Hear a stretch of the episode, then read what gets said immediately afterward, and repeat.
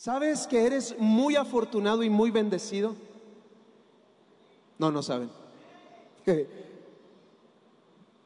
Dios te ha escogido y te ha traído al mejor lugar de Oaxaca, de toda la ciudad de Oaxaca y sus alrededores. Dios te ha traído y te ha hecho parte de esta maravillosa familia. ¿Porco no es razón suficiente para agradecerle al Señor? ¡Wow! ¡Qué maravilloso lugar para conocer y acercarte a Dios! Te invito a que eh, escuches la plática que dio mi esposa el viernes. Créeme, no solamente eh, se limita a mujeres, sino que es para todo mundo, de verdad. Dios la usó y habló a través de ella de una manera maravillosa. Te invito a que lo hagas, y también te invito a que escuches la plática eh, que el Señor me dio para ustedes el día de ayer, en la reunión de ayer, porque lo que voy a hablar hoy es diferente, pero se complementa mucho con lo que hablé, hablé ayer. Así que para que puedas tener todo el panorama completo, escucha eh, en video. Está en el canal de YouTube, o sí, va a estar ahí en el canal de YouTube, en podcast también, sí, entonces Spotify también. Entonces eh, y escucha la de ayer y prepárate, porque hoy estoy seguro que Dios te va a hablar. Y quiero comenzar leyendo en el libro de Lamentaciones, en el capítulo tres. Eh, el contexto de este versículo es el profeta Jeremías, precisamente lamentándose por todo lo que había sufrido el pueblo de Dios. Habían sido llevados cautivos a otro lugar. Jerusalén había sido de, destruida, los muros habían sido derribados, y ahí está Jeremías lamentándose por lo que, por esta gran pérdida. Está en una situación difícil, adversa, de calamidad, de tristeza, de pérdida. Pero me encanta cómo inicia este versículo de Lamentaciones tres, el versículo veintiuno. Dice en la Nueva Traducción Viviente: no obstante, o sea, estoy pasándola muy mal, estoy en una situación difícil y adversa, pero no obstante, aún me atrevo a tener esperanza cuando recuerdo lo siguiente. Me encanta como dice: me atrevo a seguir creyendo, me atrevo. Sabes que el creerle a Dios es una decisión. Cuando todo va bien en nuestra vida, es muy fácil creer, es muy fácil confiar, pero cuando las cosas se ponen difíciles, ahí es cuando tienes que atreverte a tener esperanza, a seguir creyendo, a poner tu confianza en Dios. Cuando todo va mal, te atreves, porque dice aquí: me atrevo a tener esperanza cuando recuerdo. Sí, mi, mi, mi situación es difícil, pero ¿sabes qué? Me acuerdo de algo. ¿Y qué es de lo que se acuerda el profeta Jeremías? Dice: el fiel amor del Señor, que dice, nunca se acaba. ¿Por qué no lo lees conmigo? Dice: cuando recuerdo lo siguiente, y todos juntos decimos: el fiel amor del Señor nunca se acaba. Pero como si tuvieras ganas, hombre. El fiel amor del Señor nunca se acaba. No importa la circunstancia que pudieras hoy estar viviendo, no importa lo que hoy pudieras estar atravesando, sea lo que sea, sea un problema pequeño, sea un gran problema, escucha, siempre debe estar presente en nuestra vida, en nuestra mente, que el amor de Dios por ti nunca se va a acabar. Que nada ni nadie, como dice su palabra, nos podrá separar del amor, del perfecto y eterno amor que es de Dios para nosotros. Y luego dice: sus misericordias jamás terminan, grande es su fidelidad, sus misericordias son nuevas cada mañana.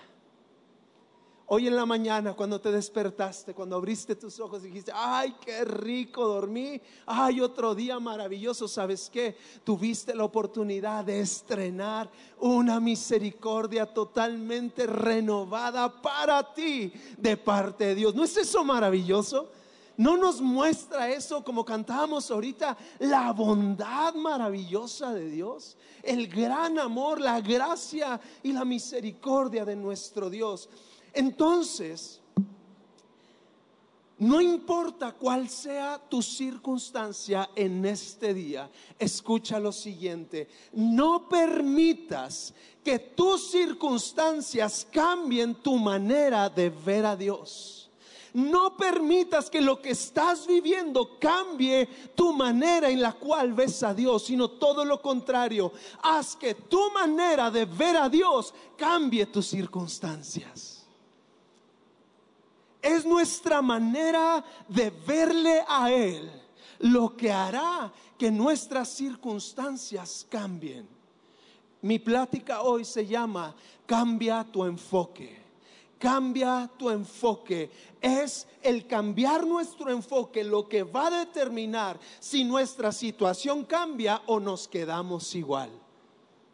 Cuando cambiamos nuestro enfoque, porque si somos honestos, si somos muy honestos y hacemos un examen de honestidad, nos daremos cuenta que muchas veces nuestro enfoque está en el problema, ¿sí o no?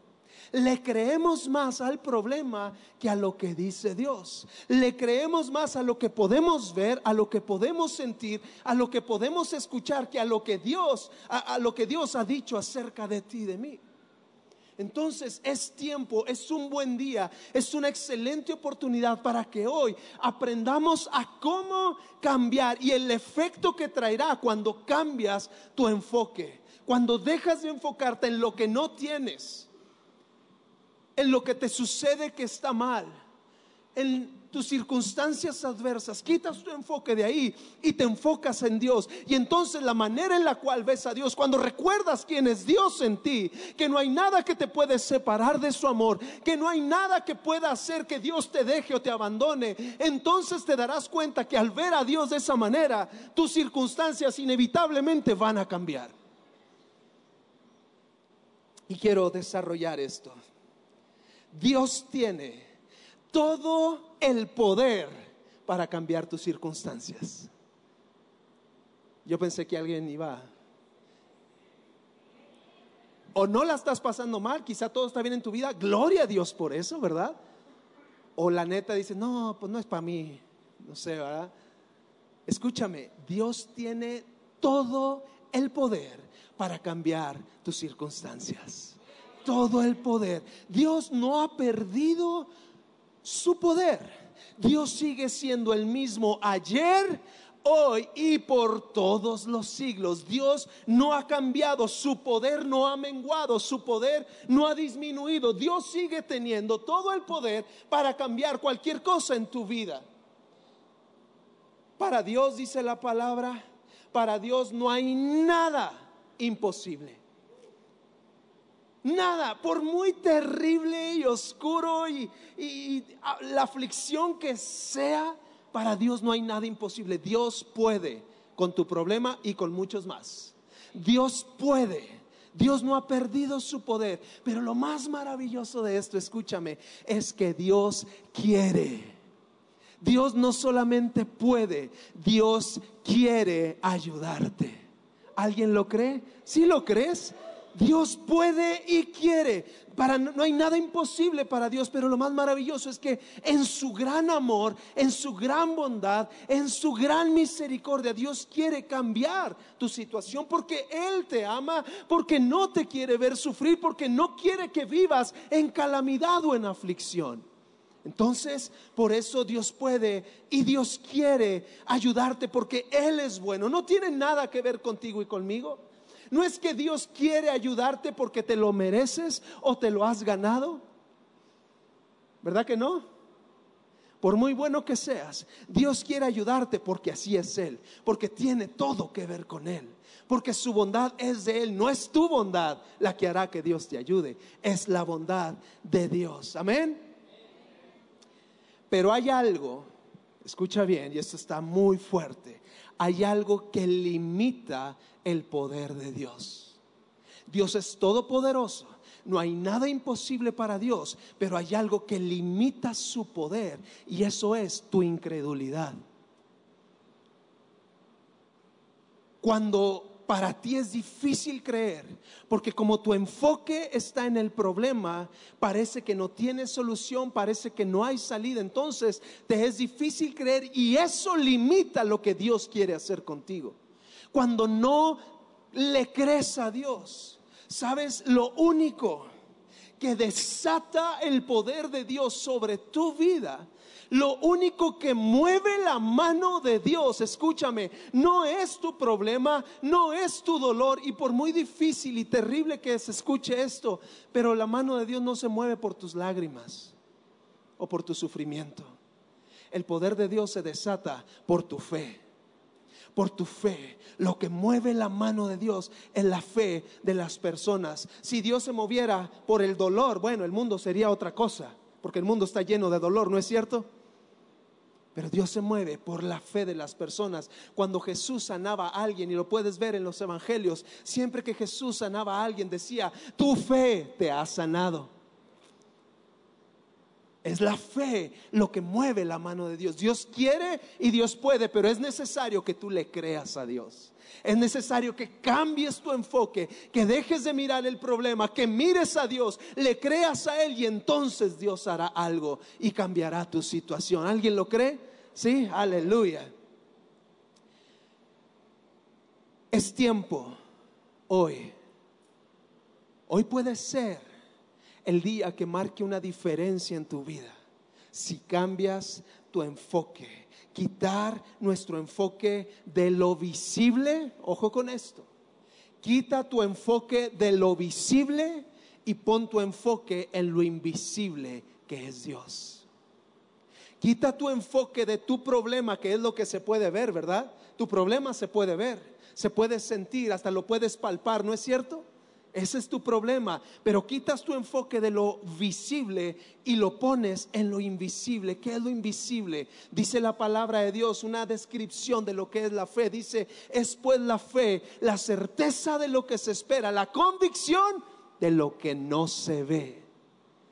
Quitas tu enfoque de lo visible y lo depositas y pones en lo invisible, en lo que Dios ha prometido acerca de ti, en lo que le has pedido a Dios, en esa situación que te ha robado el gozo, que te ha robado la alegría, pero miras a Dios, pones tu enfoque en Él, y entonces Dios hará la obra maravillosa en tu vida.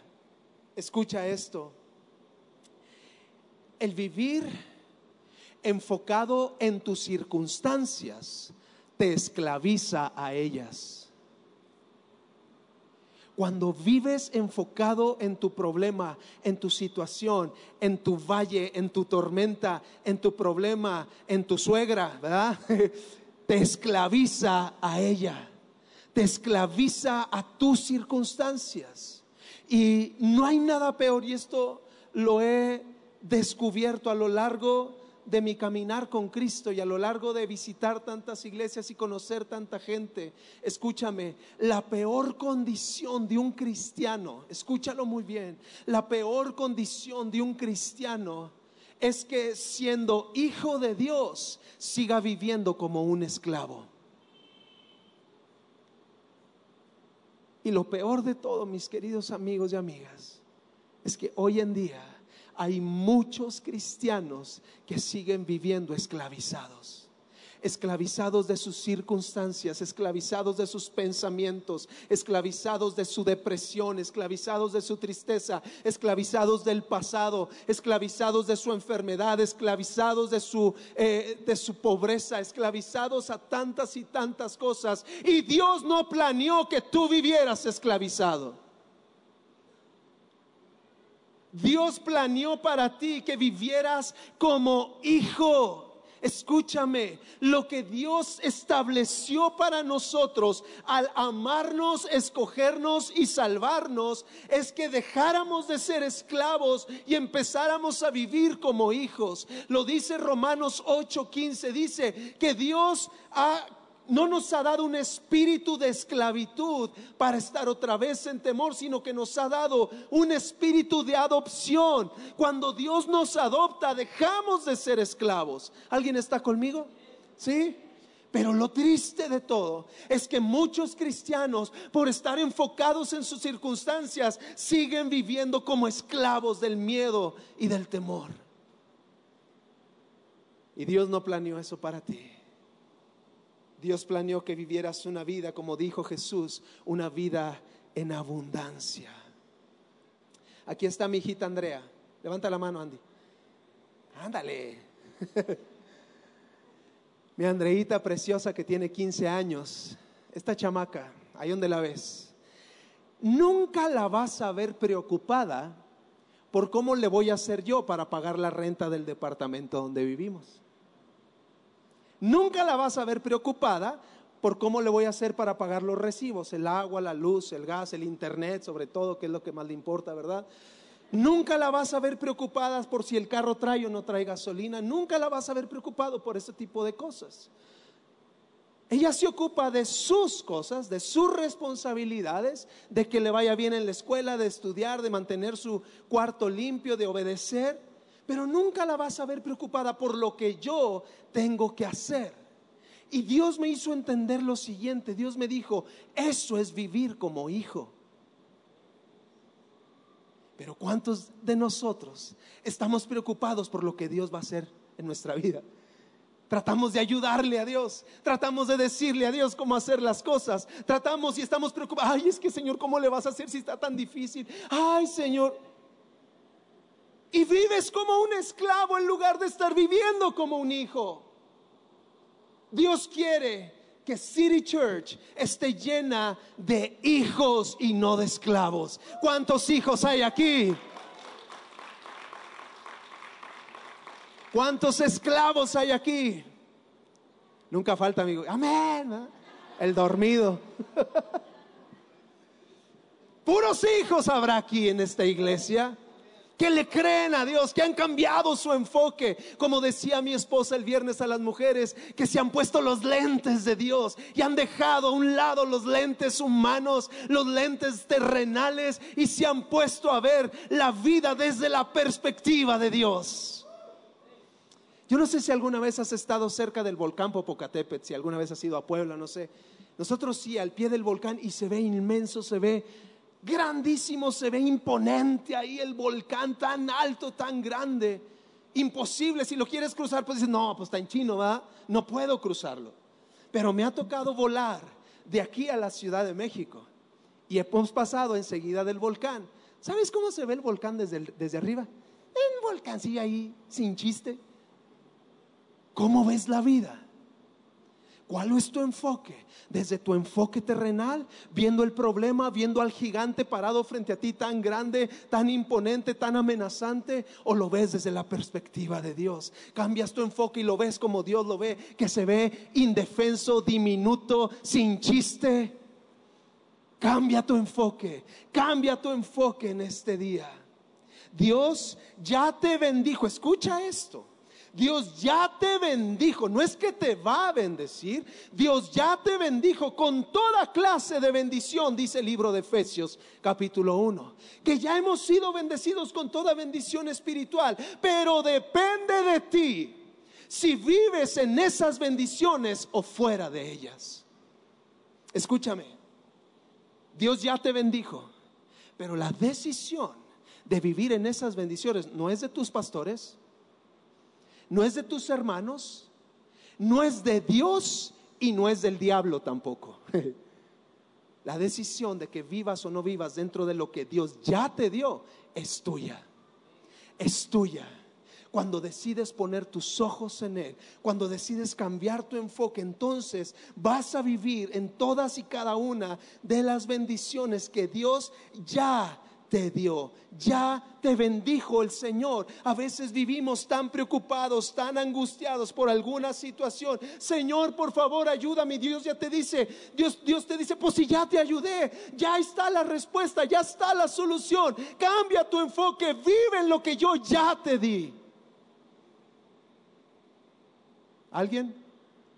¿Sí? Vive dentro de las bendiciones que Dios ya te dio. El seguir viviendo como esclavos Esto está muy fuerte. El seguir viviendo como esclavos nos hace menospreciar la sangre que fue derramada para que vivieras libre.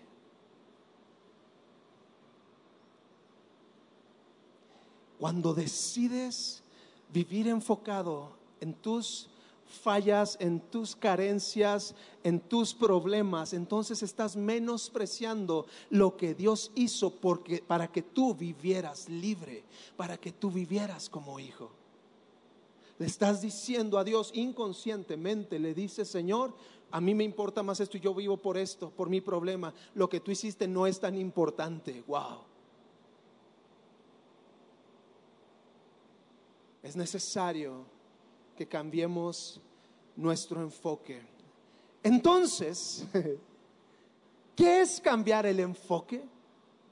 ¿Qué es? Escúchame, es tiempo de dejar de hacernos las víctimas y empezar a hacernos responsables. Yo por mucho tiempo viví como víctima. Víctima de las circunstancias, víctima del pasado, víctima de lo que sucedió. Pero de nada sirve vivir como víctima. Eso lo único que hace es que estás enfocado en tus experiencias pasadas y no... Y eso definirá tu futuro y tu destino. De ti y de mí depende. Necesitamos aprender a dejar de hacernos las víctimas, porque muchos de nosotros, si somos honestos nuevamente, nos encanta la autolástima. No sé, ay pastor, oré por mí, pastor, es que mi... Y vienes cada semana, cada semana que el pastor ore por ti por la misma situación. Deja de hacerte la víctima y hazte responsable. ¿Qué quiero decir con esto? Escúchame, yo no soy culpable, ojo, porque a veces las cosas que suceden en nuestra vida no somos culpables de eso, pero sí debemos hacernos responsables. Yo no soy culpable de que mi papá no me haya querido, no me haya dado su apellido, no haya, no me haya aceptado y me haya amado. Yo no soy culpable de eso. Pero sí soy responsable de no vivir como un huérfano, de no vivir sin identidad, de no vivir y de no ser un padre para mi hija, el padre que ella necesita. Sí soy responsable de no vivir de acuerdo a mi experiencia en la niñez. Yo no soy culpable de que en mi familia hubo mucho adulterio, pero sí soy responsable de yo no ser un adúltero. Yo no soy culpable de que en mi familia haya diabetes, pero sí soy responsable de cuidar mi alimentación, de cuidar mi salud para yo no ser un diabético. ¿Me estás entendiendo? Yo no soy culpable de que mis tíos, la mayoría de, ellas, de, de ellos sean alcohólicos y que en mi familia haya alcoholismo y drogadicción, pero sí soy responsable de yo no caer en el alcoholismo. Yo no soy culpable de que haya coronavirus en el mundo, pero sí soy responsable de cuidarme, como decía el pastor. Tú no eres quizá culpable de la depresión, de lo que vivieron tus padres, pero sí eres responsable de cambiar tu vida. Sí somos responsables, no somos culpables quizá, pero sí somos responsables de no repetir los patrones en nuestra vida. Y eso, mis queridos amigos, es cambiar el enfoque de nuestra vida. ¿Alguien está conmigo? Si estás conmigo, dale un aplauso al Señor.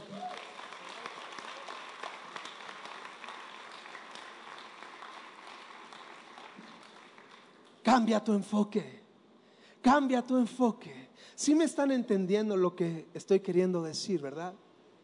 Es tiempo de dejar de vivir como víctimas, como víctimas, ¿verdad? Como el meme. Te haces la víctima y vives en depresión, vives lleno de tristeza, vives lleno de amargura, vives por, porque has vivido como víctima de tus circunstancias, esclavizado a tu pasado, esclavizado a lo que te sucedió. Y no te ha permitido vivir en la plenitud, en la libertad que Cristo ya pagó por nosotros. Sí, si le vas a aplaudir, apláudele.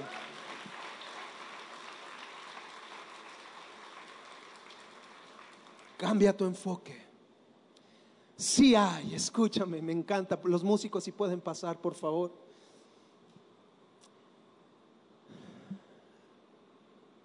Sí hay una salida. Yo no te conozco y no sé por lo que estás atravesando. Repito nuevamente, quizá todo está bien en tu vida y hay que agradecerle a Dios su bondad. Pero quizá la estás pasando mal y parece... Pareciera que fuera imposible, pareciera que no hay salida, que no hay solución. Escúchame, si hay una salida, si hay una solución y se llama Jesucristo. Se llama Jesucristo, quien está dispuesto a cambiar tu vida, quien está dispuesto a derramar su poder sobre ti. Cambia tu enfoque. Cambia tu enfoque. Pedro, cuando estaba en esa tormenta y a lo lejos vieron una sombra, y él se dio cuenta que esa sombra era Jesús, era su maestro, era su amigo. Él se atrevió a hacer algo loco que humanamente es ilógico y le dijo: si eres tú, manda que yo vaya contigo. Su enfoque estaba puesto en ese hombre, en ese, en, en su amigo, en su maestro, en aquel que de tanto había aprendido. Y le dijo: si eres tú, manda que yo vaya. Y Jesús le dijo: dale, venga. No voy a ir por ti, ven.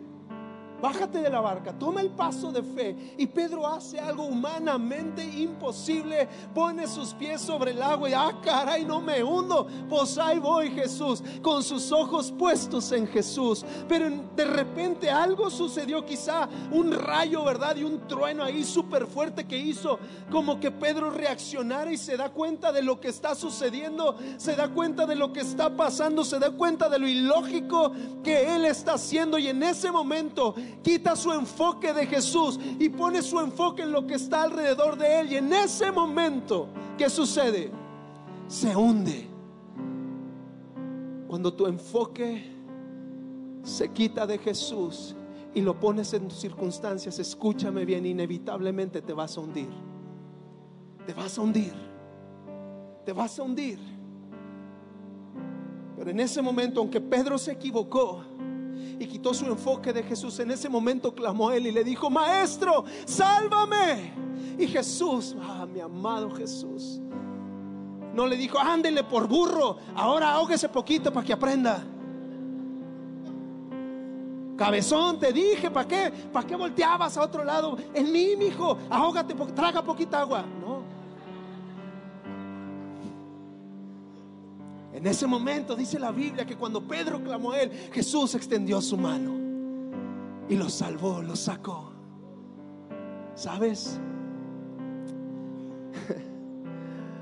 A veces hemos quitado nuestro enfoque de Jesús, ¿verdad? Yo soy ese. Yo he quitado muchas veces mi enfoque de Jesús y me he hundido, pero en el momento en que clamo a él y me acuerdo, en que retomo mi esperanza y mi confianza en él, en ese momento Dios llega al rescate. En ese momento Dios extiende su mano. En ese momento Dios te salva nuevamente y te da una nueva oportunidad, porque ese es Dios. No temas, porque yo estoy contigo, dice Dios. No desmayes, porque yo soy tu Dios, que te esfuerzo siempre. Cuando seas bueno, cuando seas un buen cristiano, un buen papá, un buen hijo, pero también cuando te equivoques, siempre te ayudaré y siempre te voy a sostener. Cuando tengas tu enfoque en mí, pero también cuando te equivoques y cambies tu enfoque, ahí va a estar mi mano para sostenerte. Hay dos maneras de estar en un valle o una situación difícil, de situaciones que vienen inesperadamente a nuestra vida, repentinamente, que no las esperábamos ni imaginábamos. Quizá te despidieron del trabajo injustificadamente, quizá una enfermedad vino a tu vida, quizá un problema familiar, quizá perdiste tu negocio y todo lo que tenías porque te defraudaron. Situaciones inesperadas que vienen y te tienen, como dice Salmos veintitrés versículo cuatro, en ese valle de sombra de muerte, en ese valle de calamidad, en ese valle de enfermedad, en ese valle de escasez, en ese valle de depresión. Pero también a veces estamos en ese valle porque nosotros vamos y nos metemos solitos, por andar caminando por donde no teníamos que caminar, por andar haciendo lo que no teníamos que hacer. Hoy estás en el valle. Señor, ¿por qué lo permites? ¿Dónde estás, Dios? ¿Dónde estabas tú? ¿Qué andabas haciendo? ¿A quién le preguntaste para tomar esas decisiones? Y nos encontramos en ese valle. Quizá te despidieron del trabajo, pero porque siempre llegabas tarde al trabajo, porque te la pasabas en Facebook. Quizá te dio una enfermedad, pero porque no has cuidado tu salud. Pero escúchame, no importa si la situación vino o tú te metiste a ella. Dice: aunque ande en valle de sombra de muerte, no temeré mal alguno, porque tú estarás conmigo. Mi enfoque no está en el valle de sombra de muerte, mi, mi enfoque está en ti. Y entonces eso me hace tener confianza, tener esperanza y no tener ningún temor. Y luego dice, espérame, dice: tu vara y tu cayado me infundirán aliento. Dos elementos, la vara y el cayado, dos elementos que los pastores de ovejas deben de tener. La vara, ¿sabes qué es la vara? La vara es la que ahuyenta a los depredadores que quieren hacerle daño a las ovejas. La vara habla de la protección de Dios. La vara habla de esas situaciones que vienen y Dios estará ahí para defenderte, para estar contigo, para darle la torre al diablo por ti, para pelear por ti, para no dejarte solo. Pero también habla del cayado del pastor. Tu vara y tu cayado. El cayado es cuando este bastón que en un extremo tiene un gancho.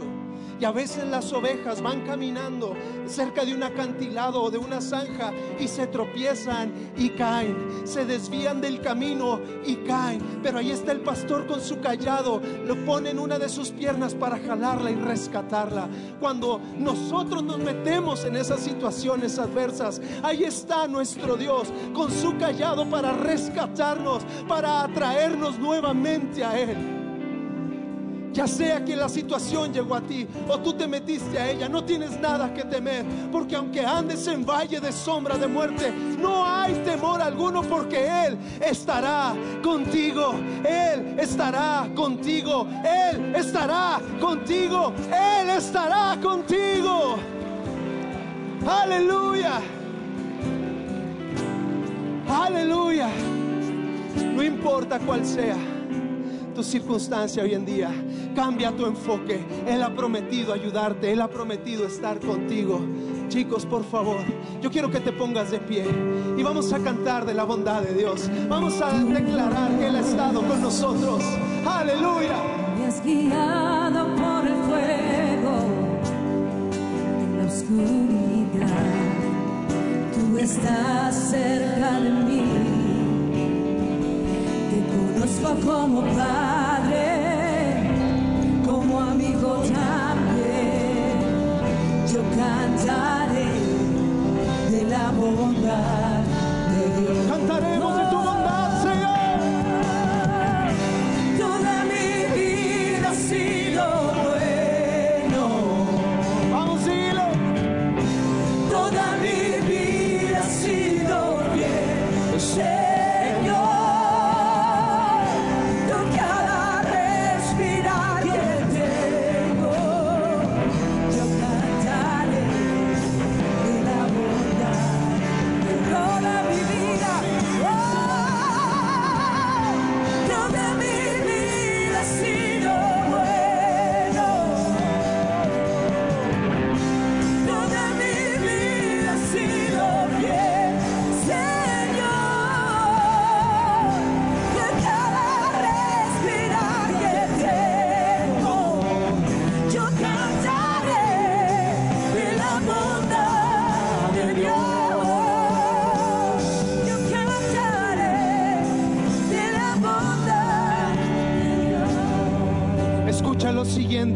No importa tus circunstancias, ningún arma forjada en tu contra prosperará. No importan tus circunstancias, caerán a tu lado mil y diez mil a tu diestra, mas a ti no llegará. No importa tus circunstancias, serás plantado como árbol junto a corrientes de agua. Darás su fruto a su tiempo y tu hoja no va a caer. No importa tu circunstancia, Él es tu pastor y nada te faltará. No importa tus circunstancias, circunstancia, por sus llagas ya has sido sanado. No importa tus circunstancias, todo lo puedes en Cristo que te fortalece. No importan tus circunstancias, si Él está contigo, ¿quién? ¿Quién contra ti?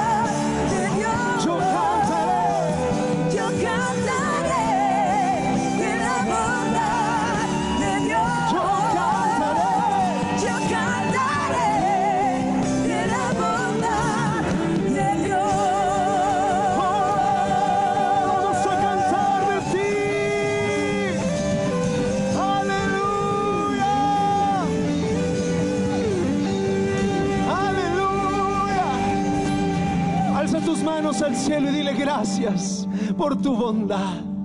Gracias, Señor, porque siempre has estado con nosotros. Gracias porque no nos has dejado. Aun cuando hemos andado en ese valle de sombra de muerte, tú has estado nos, con nosotros, defendiéndonos, protegiéndonos, peleando por nosotros o rescatándonos y atrayéndonos nuevamente a ti. Gracias, Señor. Y repite bien fuerte después de mí: hoy decido cambiar mi enfoque. Hoy decido poner mis ojos solo en ti. Ya no veré mis circunstancias. Hoy te veo a ti. Hoy confío en ti. Hoy descanso en ti. Hoy espero en ti. Y dale el mejor aplauso de toda tu vida. ¡Ay!